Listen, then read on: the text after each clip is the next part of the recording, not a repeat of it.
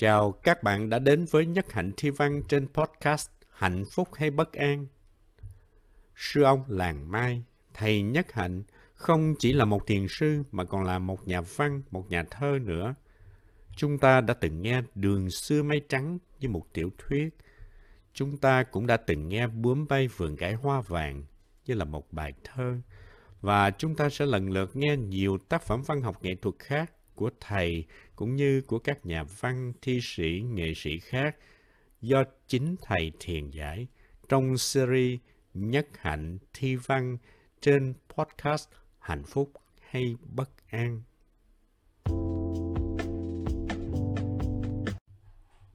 Vũ Hoàng Chương sinh năm 1916, đậu tú tại Tây, sau đó học luật. Nhưng chán không thích luật cho nên bỏ học, làm phó giám đốc cho sở Hoa Sa. Làm ở sở Hỏa xa cũng chán cho nên ông đi về học toán. Học toán cũng không thích, cuối cùng ông làm thơ. Năm 1945, ông tham gia kháng chiến. Năm 1950, bỏ kháng chiến. Không tìm thấy hạnh phúc trong ngành luật, toán học, hỏa xa, kháng chiến. Nên năm 1951, ông di cư vào miền Nam. Năm 1963, khi Hòa Thượng Thích Quảng Đức tự thiêu cho nhân quyền Việt Nam, thì Vũ Hoàng Chương xúc động vô cùng và ông đã viết bài thơ Lửa Từ Bi mà nhiều người Phật tử đã thuộc lòng. Hành động tự thiêu của Hòa Thượng Quảng Đức đã làm chấn động tâm can Vũ Hoàng Chương, đã biến Vũ Hoàng Chương thành một con người khác và Vũ Hoàng Chương đã thấy rằng mục đích của con người là để xây dựng tình huynh đệ. Trong bài thơ Lửa từ bi có chữ tình huynh đệ. Tôi thích nhất là câu, Ôi, đích thực hôm nay trời có mặt. Đó là giây phút hòa thượng tự thiêu. Giờ là giờ hoàng đạo nguy nga. Giờ hoàng đạo là 12 giờ trưa. Ôi đích thực hôm nay trời có mặt. Giờ là giờ hoàng đạo nguy nga. Muôn vạn khối sân si vừa mở mắt. Nhìn nhau tình huynh đệ bao la. Chỉ khi nào có tình thương lớn người ta mới có hành động như vậy. Hành động hoàn toàn vị tha, hoàn toàn hy sinh cho sự sống, cho tình huynh đệ. Ngọc hay đá, tượng chẳng cần ai tạc, lụa hay tre nào khiến bút ai ghi. Chỗ người ngồi, một thiên thu tuyệt tác, trong vô hình sáng chói nét từ bi. Hành động tự thiêu đó mục đích không phải để có danh, không phải là để lại cho đời một cái gì, mà hoàn toàn là do từ bi, do tình huynh đệ. Không cần người ta tạc hình thành ngọc, thành đá, không cần ai ghi tên mình vào sử sách. Đó là hành động rất trong sáng, đó là tình huynh đệ. Chỗ người ngồi một thiên thu tuyệt tác Chỗ ngồi đó là một tác phẩm lớn. Mình không thấy gì cả, nhưng nhờ có con mắt tuệ nên ta thấy chỗ đó là cái ngai của từ bi. Rồi đây, rồi mai sau còn chi, ngọc đá cũng thành tro, lụa tre dần mục nát, với thời gian lê vết máu qua đi. Tất cả những cái đó, ngọc đá, lụa tre sẽ qua đi chỉ còn một chữ ở lại mãi mãi, đó là chữ trái tim Bồ Tát. Còn mãi chứ, còn trái tim Bồ Tát gọi hào quang xuống tận ngục A Tỳ. Ôi, ngọn lửa huyền vi, thế giới ba nghìn phút giây ngơ ngác, từ cõi vô minh hướng về cực lạc.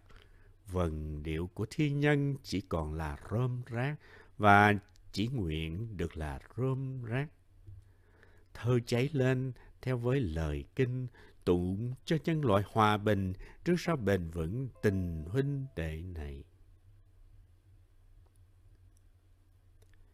Tình huynh đệ được dùng lại lần thứ hai. Có thể nói bài thơ này thực chất là ca ngợi tình huynh đệ. Hòa thượng Thích Quảng Đức là biểu tượng của tình huynh đệ. Có tình huynh đệ là đời sống của mình có ý nghĩa.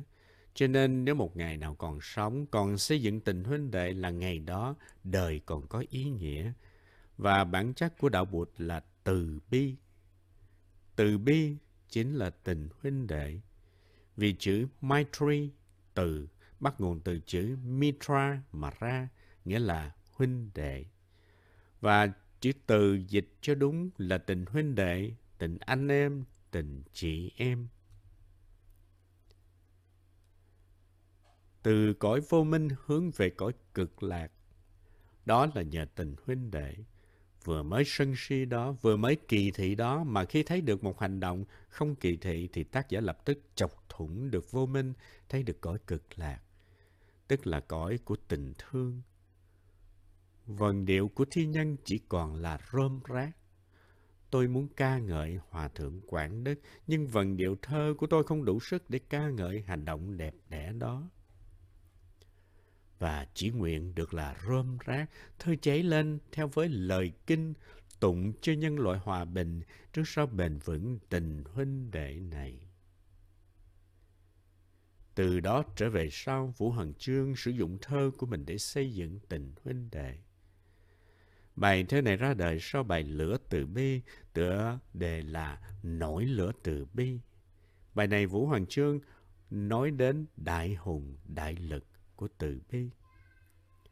Từ Bi có sức mạnh rất lớn, sức mạnh này sẽ thắng được lửa của bom của đạn. Đứng đầu một chế độ là ông vua, ông chúa, có khi gọi là tổng thống. Ngôi chúa tức là vương vị, là ngai vàng, là ghế của tổng thống – ngôi chúa thì có quyền hành, có quân đội, có cảnh sát, có công an. Nhưng cuối cùng cũng thua một ngôi khác. Đó là ngôi chùa. Ngôi chùa tượng trưng cho sức mạnh của tình thương. Tình thương, tình huynh đệ và lòng từ bi sẽ chiến thắng tất cả. Lẽ thường ngôi chúa dựng trên súng sẽ tiêu tan dưới đạn, chỉ còn lại tinh thần nhân bản, vằn vặt dưới sông chót vót ngôi chùa.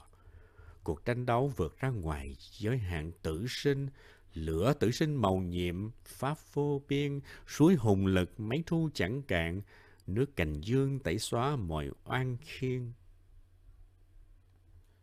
Chỉ có từ bi mới đáp ứng được hận thù của sinh tử. Không phải vì tôi muốn sống mà tôi tranh đấu. Sống tôi cũng tranh đấu, chết tôi cũng tranh đấu. Chết và sống chỉ là sự tiếp nối nhau. Chết để mà sống, sống để mà chết. Nên cuộc đấu tranh vượt ra ngoài giới hạn của tử sinh, của lo sợ.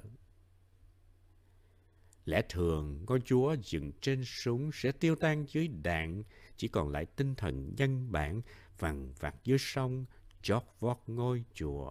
Cuộc tranh đấu vượt ra ngoài giới hạn tử sinh, lửa tử sinh màu nhiệm pháp vô biên. Đây là chân lý của Đông Phương cũng như Tây Phương. Nếu dùng gươm mình sẽ chết vì gươm, dùng súng thì sẽ chết vì đạn. Đó là trường hợp của ngôi chúa, của những vị vua, tổng thống đã sử dụng bom đạn và chính mình sau này sẽ chết vì bom đạn. Lẽ thường, ngôi chúa dựng trên súng sẽ tiêu tan dưới đạn, chỉ còn lại tinh thần nhân bản vằn vặt dưới sông chót vót ngôi chùa. Trong bài thơ này, Vũ Hoàng Trương đã sử dụng ngôi chúa và ngôi chùa. Nghĩa là nếu đất nước còn có ngôi chùa thì còn có tình huynh đệ, còn đức từ bi. Từ bi thế nào cũng vượt thắng, cũng hóa giải được hận thù. Súng đạn sẽ rơi xuống thành cát bụi. Chúng ta không cần phải lo lắng gì cả. Hãy tin ở hùng lực của đại từ, đại bi của tình huynh đệ. Đó là niềm tin của Vũ Hoàng Trương. Từ năm 1953 cho đến 1967, tức là 15 năm, Vũ Hoàng Trương đã làm ra những bài thơ rất anh hùng, rất can trường, rất vững mạnh, không như bài thơ trước. Lũ chúng ta lạc loài năm bảy đứa, bị quê hương ruồng bỏ giống nồi khinh, biển vô tận xa gì phương hướng nữa, thuyền ơi thuyền, theo gió hãy lên đên. Không còn những bài chán đời như vậy nữa, Vũ Hoàng Trương đã thức dậy tham dự vào cuộc tranh đấu. Tuy bị chế độ chính trị bạc đại, nhưng nhờ có đại hùng, cho nên Vũ Hoàng Trương không còn đau khổ nữa. Khi chị Nhất Chi Mai tự thiêu, Vũ Hoàng Trương cũng có làm một bài thơ để ca ngợi. Chị Nhất Chi Mai là một trong những người thọ giới tiếp hiện đầu tiên. Trước khi tự thiêu, chị có viết cho thầy một bức thư. Thầy ơi, thầy đừng lo, chắc chắn sẽ có hòa bình.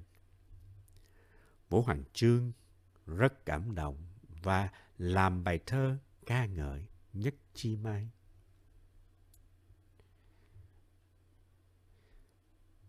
Vừa mới hôm nào lửa yến phi bay lên nói cảnh lửa từ bi, giờ đây là nỗi lòng dân Việt, đau xé trời Nam lửa nhất chi. Ba dịp cháy lên thông điệp đó, đêm sao đêm cứ đặt như chì, đốt cho bom đạn tan thành lệ. Đôi ngã sông sầu, hãy nguyện đi.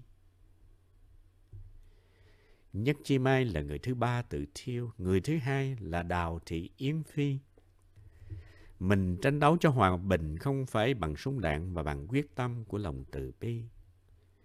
Hãy nguyện cho màu tan trở gió trên đầu thiếu phụ với cô nhi. Mẹ ơi tóc hãy làm dông tố, màu tóc màu tan có khác gì. Vành khăn tan trên đầu thiếu phụ, vành khăn tan trên đầu cô nhi trắng một vòng bao quanh trái đất, nó dài thông điệp lửa uy nghi. Không chỉ có thiếu phụ và cô nhi đeo khăn tang mà cả trái đất đều có vành khăn tang. Sáng trưng hóa lạnh bồ câu trắng sẽ đốt thời gian mở lối về. Thế nên lửa nhất chi mai giống như hỏa lệnh, một hiệu lệnh bằng lửa để cho chim bồ câu trở về, đó là thông điệp của Vũ Hoàng Chương. Và từ đó về sau Vũ Hoàng Chương tập ngồi thiền, đi thiền hành và ăn chay. Đầu năm 1976 có một bữa, năm sau xe công an, một lực lượng vũ trang hùng hậu đến vây quanh nhà của Vũ Hoàng Chương. Tại sao chỉ có một thi sĩ ốm yếu trói gà không chặt mà phải dùng tới năm sáu xe công an và một lực lượng vũ trang hùng hậu như thế? vì họ rất sợ sức mạnh của tình thương, của tình huynh đệ, sẵn sàng chết bất cứ lúc nào cho lý tưởng hòa bình và tình huynh đệ. Khi Vũ Hoàng Trương nghe tiếng xe, tiếng công an đập cửa, Vũ Hoàng Trương bảo bà Trương đừng sợ hãi mà cũng đừng nói năng gì cả. Và ông leo lên sạp gỗ, ngồi thiền, tập thở. Đó là phương pháp hay nhất để đối trị với công an. Họ đập cửa vào, lục soát, quăng hết tất cả những tài liệu trong học tủ, trong tủ áo ra ngoài. Giấy tờ văng ra đầy hết. Nhưng Vũ Hoàng Trương vẫn ngồi thiền, không nói một lời nào. Họ lục soát khắp nơi, nhưng không tìm ra được một tài liệu nào chống đối cách mạng hay là chính quyền gì cả. Tuy thế, vẫn họ vẫn có văn bản tuyên án cho là Vũ Hoàng Trương đã phản cách mạng, đã làm cái này, cái kia. Vì vậy hôm nay phải bị bắt đi cải tạo. Đọc xong họ hỏi Vũ Hoàng Trương, anh có nghe chưa? Vũ Hoàng Trương nhúng vai một cái. Đó là những gì Vũ Hoàng Trương tiếp đón và trả lời cho công an và họ bắt Vũ Hoàng Trương đi học tập cải tạo. Khi tình trạng sức khỏe của Vũ Hoàng Trương đến mức nguy ngập, họ mới cho về, nhưng đã quá trễ. Bà Vũ Hoàng Trương nấu một nồi bún bưng lên cho chồng ăn, nhưng không ăn được đành bỏ xuống. Đây là lời sư cô chân không viết lại trong cuốn Thử tìm dấu chân trên cát. Chỉ một hôm sau khi được chính quyền phóng thích thì thi sĩ mất. Ngày anh ấy về, chị Vũ Hoàng Trương nấu một nồi bún cho chồng, nhưng anh chỉ lùa được vài cọng bún. Chị thuật lại rằng đầu năm 1976, ngày mà cán bộ công an đến Bắc Anh, có đến năm sau xe và một lượng lượng vũ trang hùng hậu vây quanh nhà. Biết trước cơ sự, anh Vũ Hoàng Trương bảo chị yên lặng, rồi anh ngồi lên trong tư thế kiết già, trong khi cán bộ và công an vào nhà, đập cửa lục soát, không sót một ngõ ngách nào, và quăng bừa bãi tất cả những đồ đạc lấy ra từ các tủ. Suốt thời gian họ lục soát anh vẫn ngồi bất động, không nói năng gì. Cuối cùng khi người chỉ huy đọc bản cáo trạng, Vũ Hoàng Trương lắng nghe, nghe xong anh chỉ khẽ nhún vai. Họ bắt anh từ đó và trong trại giam sức khỏe của anh đã tàn lụi dần. Có lẽ trong trại giam anh Vũ Hoàng Trương đã thuyền thiền tọa rất nhiều. Được tin Vũ Hoàng Trương mất, thầy Nhất Hạnh rất thương cảm và đã dùng nhiều từ ngữ từ trong thơ của Vũ Hoàng Trương để làm một bài thơ ca ngợi ông. Nếu quen thuộc với thơ Vũ Hoàng Trương thì chúng ta sẽ nhận ra được tất cả những từ ngữ đó. Đây là bài thơ thầy viết sau khi nghe Vũ Hoàng Trương mất. Đêm này dù đã về ngôi, hồn thơ vẫn cứ luân hồi thế gian, bút hoa ngàn kiếp không tàn, đuốc thơ còn cháy trên trang sử người. Có không mù mệt biển khơi, nẻo về đã rạng chân trời thênh thang, tỉnh say vẫn một cung đàn, lửa anh hào đốt cháy tan đêm sầu. Thơ lên bay vút bồ câu, triều âm chấn động phương nào cũng nghe, giấc mơ hồ điệp đi về, biển đông sóng vỗ kình nghe vẫn còn. Tuy Vũ Hoàng Trương đã mất, nhưng anh vẫn còn đó với tinh thần bất khuất. Mình mời sư cô chân không thắp nhang cho Vũ Hoàng Trương, người đã tranh đấu không bằng súng, bằng đạn, mà bằng những bài thơ từ bi của mình. Từ người say sưa chán nản nhưng nhờ giọt nước cam lộ của Đức Thế Tôn đã trở thành người có đại hùng, đại lực.